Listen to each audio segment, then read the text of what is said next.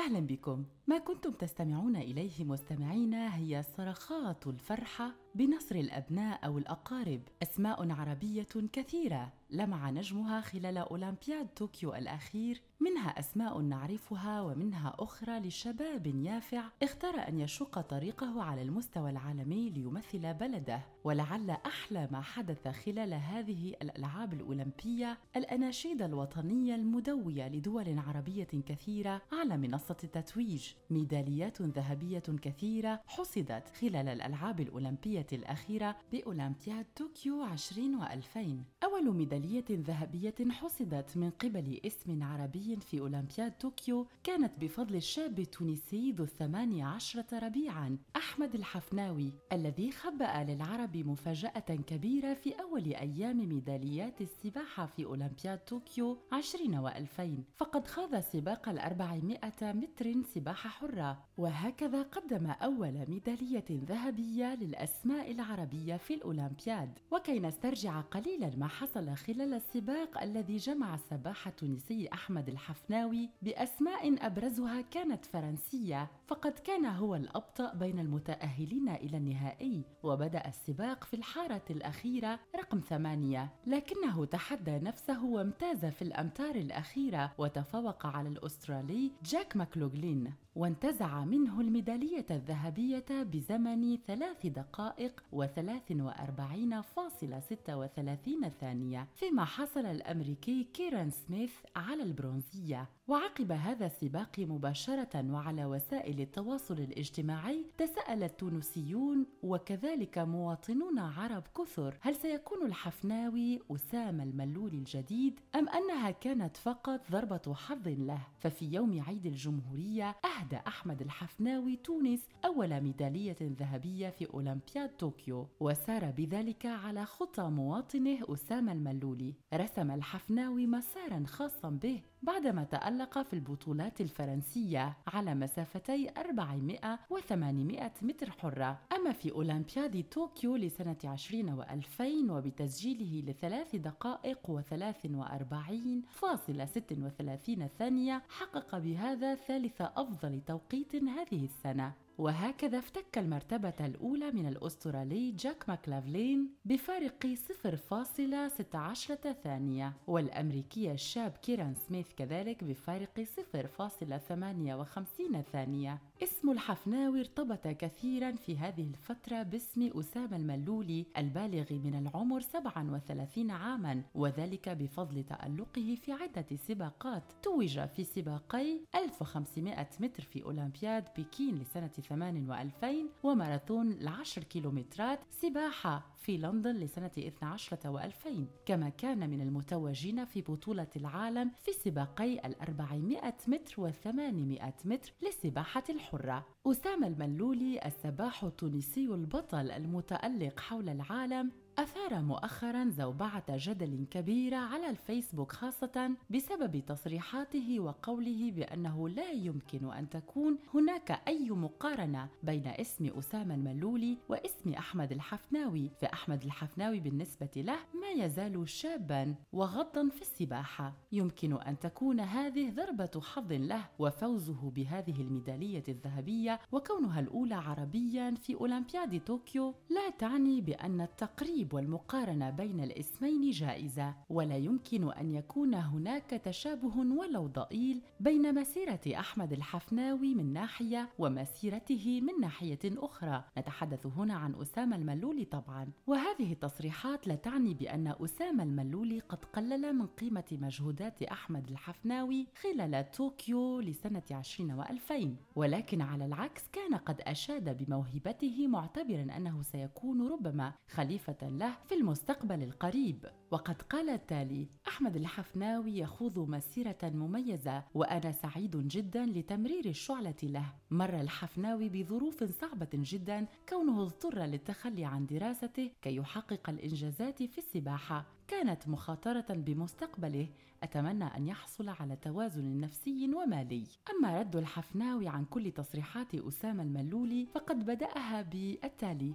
أسامة الملولي أسطورة أتمنى من قلبي أن أصبح مثله. مررت بظروف صعبة جدا ووجب علي الاختيار بين دراستي وما أصبو إليه في السباحة ولكنني اخترت السباحة. أما بالعودة على الميدالية الذهبية المحرزة من قبل أحمد أيوب الحفناوي فهي خامس ذهبية لتونس في تاريخها بعد تتويج العداء محمد الجمودي وهو من أعرق رياضيي تونس وأكثرهم وأكبرهم قدرا فيها. محمد الجمودي تحصل على الميدالية الذهبية في سباق خمسة آلاف متر عام 68 وتسعمائة وألف. أما الملولي فقد تحصل على الذهبية مرتين في مناسبتين أولمبيتين. الأولى كانت في أولمبياد 8 و2000 والثانية كانت في أولمبياد 12 و2000 والعداء حبيبة الغريبي تحصلت على الميدالية الذهبية في سباق 3000 متر موانع في لندن لسنة 12 و2000 وفي عودة منا على تصريحات أحمد الحفناوي الذي كان أول بطل عربي متوج بالذهبية في أولمبياد طوكيو 20 و2000 فمسيرته كسباح محترف كانت مع نادي الترجي الرياضي التونسي ومشواره مع عالم السباحة كان قد ابتدأ من عمر السادسة بفضل والده الذي أصر عليه وهو لاعب كرة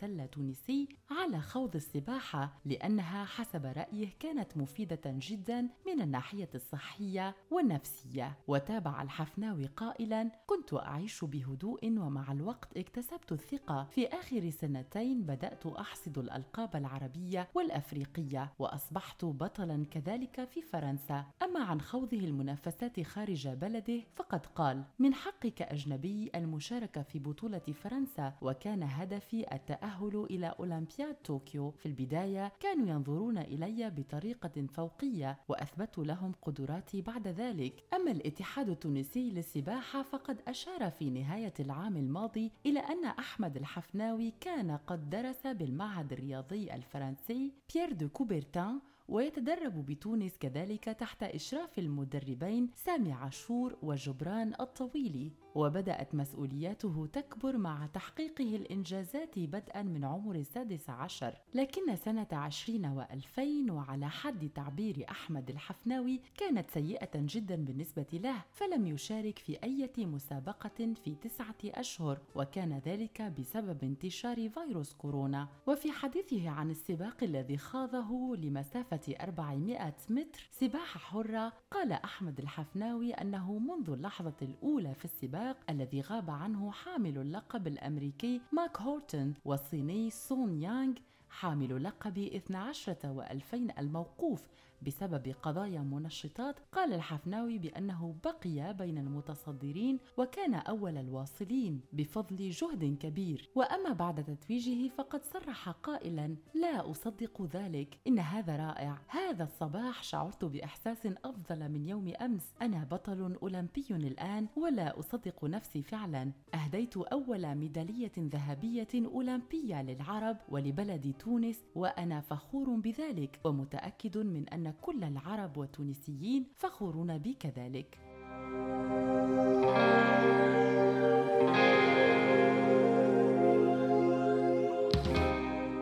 الشيء الوحيد الذي يمكن أن نصف به المشاركة العربية في أولمبياد طوكيو 20 و2000 هي بأنها استثنائية فحسب. فقد أحرز العرب على أكبر عدد من الميداليات بين ذهبية برونزية وفضية خلال هذه الدورة دورة الألعاب الأولمبية طوكيو 20 و2000 خمس ذهبيات خمس فضيات وثمان برونزيات. هي الحصيلة الكاملة للميداليات التي تحصل عليها الرياضيون العرب في أولمبياد طوكيو 20 و2000 وكانت أفضل غلة عربية سابقة في أولمبياد أثينا لسنة 4 و2000 مع أربع ذهبيات وفضيتين وبرونزيتين. وهكذا تبدو طوكيو وألعابها الأولمبية استثنائية بالنسبة للمشاركة العربية. قطر كانت الأكثر حصدا للذهب في طوكيو فقد حصد لها في رفع الأثقال الرباع فارس حسونة 23 عاما أول ذهبية في تاريخها. وفي اليوم الذي تلاه نجح معتز برشم البالغ من العمر 30 ربيعا في تحقيق الذهبية الثانية لقطر في الوثب العالي العالي أما مجمل ميداليات مصر في هذه الدورة الأعلى عربيا مع ذهبية وفضية وأربع برونزيات كان كذلك استثنائيا. ولاعبة كرة الطاولة السورية هند ضاضة سرقت الأضواء عندما أصبحت بعمر الثاني عشر أصغر رياضية تشارك في طوكيو. أما في يوم عيد الجمهورية التونسي وهو الخامس والعشرون من يوليو الماضي فقد حقق السباح التونسي أحمد أيوب الحفناوي البالغ من العمر 18 عاما مفاجأة مدوية بكل المقاييس وذلك بفوزه بذهبية سباق 400 متر حرة. وأما أولى الميداليات الفضية العربية فقد كانت لتونسي خليل الجندوبي البالغ من العمر 19 عاما. خليل الجندوبي وبعد مشاركته في أولمبياد طوكيو 20 و2000 كان له شرف الحصول على فضية وزن أقل من 58 كيلوغرام في التايكواندو.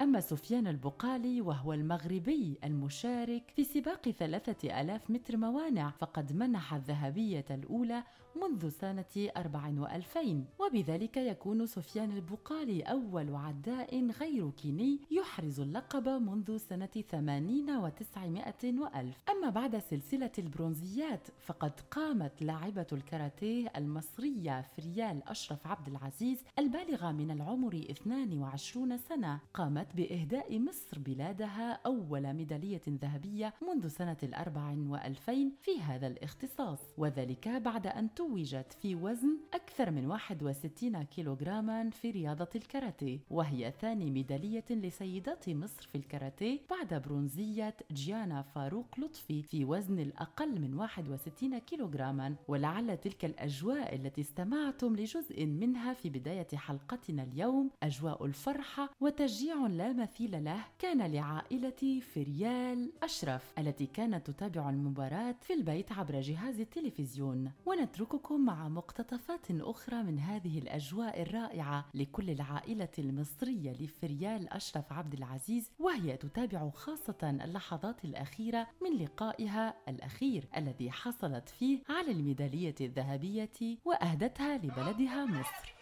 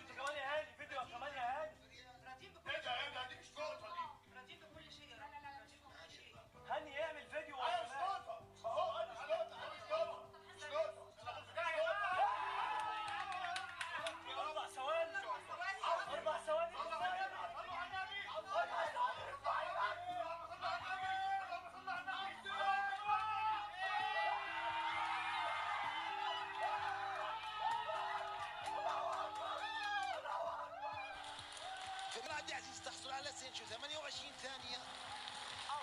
senshu يعني الأفضلية في حالة التعادل حرف ال S يعني الأفضلية. إذا في حالة التعادل فريق تفوز وها هي الهجمة الثانية. هجمة ثانية هجمة ثانية ونقطة ثانية. هجمة ثانية ونقطة ثانية هي اثنين صفر. اثنين صفر. جودن سوكي ضربة علوية باليد تحسب بنقطة. ثواني بيننا وبين الذهب.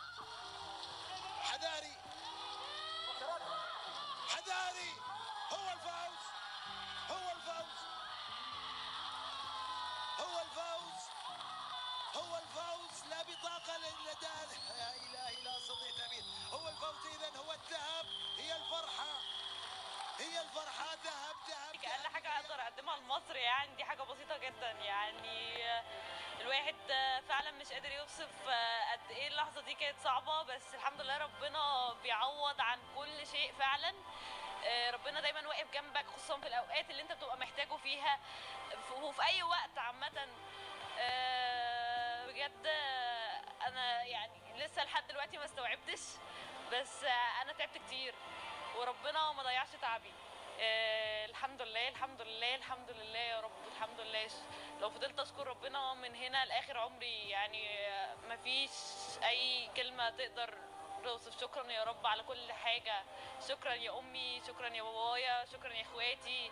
شكرا للمدربين اللي تعبت معايا. مش هخص حد بالاسم لأن في ناس كتيرة تعبت معايا. آه شكرا شكرا بجد. شكرا لكل شعب مصر. والحمد لله إن ربنا يقدرني ولو بجزء بسيط اني أسعد أي حد مصري ده شرف كبير ليا. شكرا جدا شكرا شكرا شكرا. إحنا متميزين فعلا في الكاراتيه بس الكاراتيه بدأت منافسته تصعب من ساعة ما دخل الأولمبيكس. آه بس الحمد لله ربنا قدرنا وفضلنا على نفس مستوانا وفضلنا اللي إحنا. دايما مسيطرين. آه على بطولات عالم كنا نقدر نجيب بطولة عالم واحد اتنين وتلاتة. دلوقتي الأولمبياد دخل والحمد لله قدرنا نكون على منصة التتويج ونحط مصر آه في وسط العظماء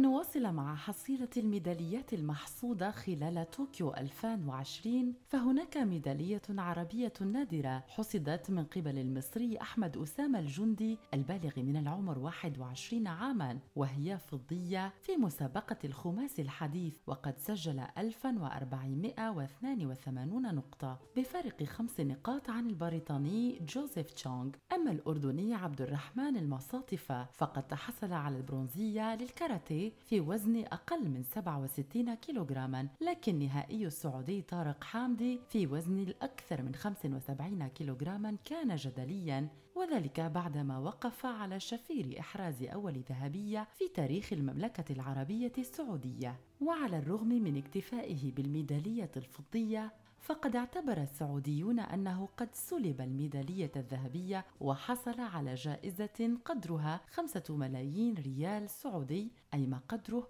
1.33 مليون دولار أمريكي. البحرينية كالكيدان غيزاهينجي منحت بلادها ميداليتها الوحيدة وذلك بعد أن حلت الثانية في عشرة آلاف متر وراء النجمة الهولندية سيفان حسن أما الأردني صالح الشرباطي وبعدما قاطع تايكوندو لمدة أربع سنوات كاملة في أعقاب وفاة والده وعزوفه تماما عن أي مشاركة في أي محفل دولي كان فقد توج بفضية تايكوندو لمن وزنهم أقل من 80 كيلوغراما ومنح بذلك بلاده ميداليتها الثانية فقط في تاريخ الألعاب.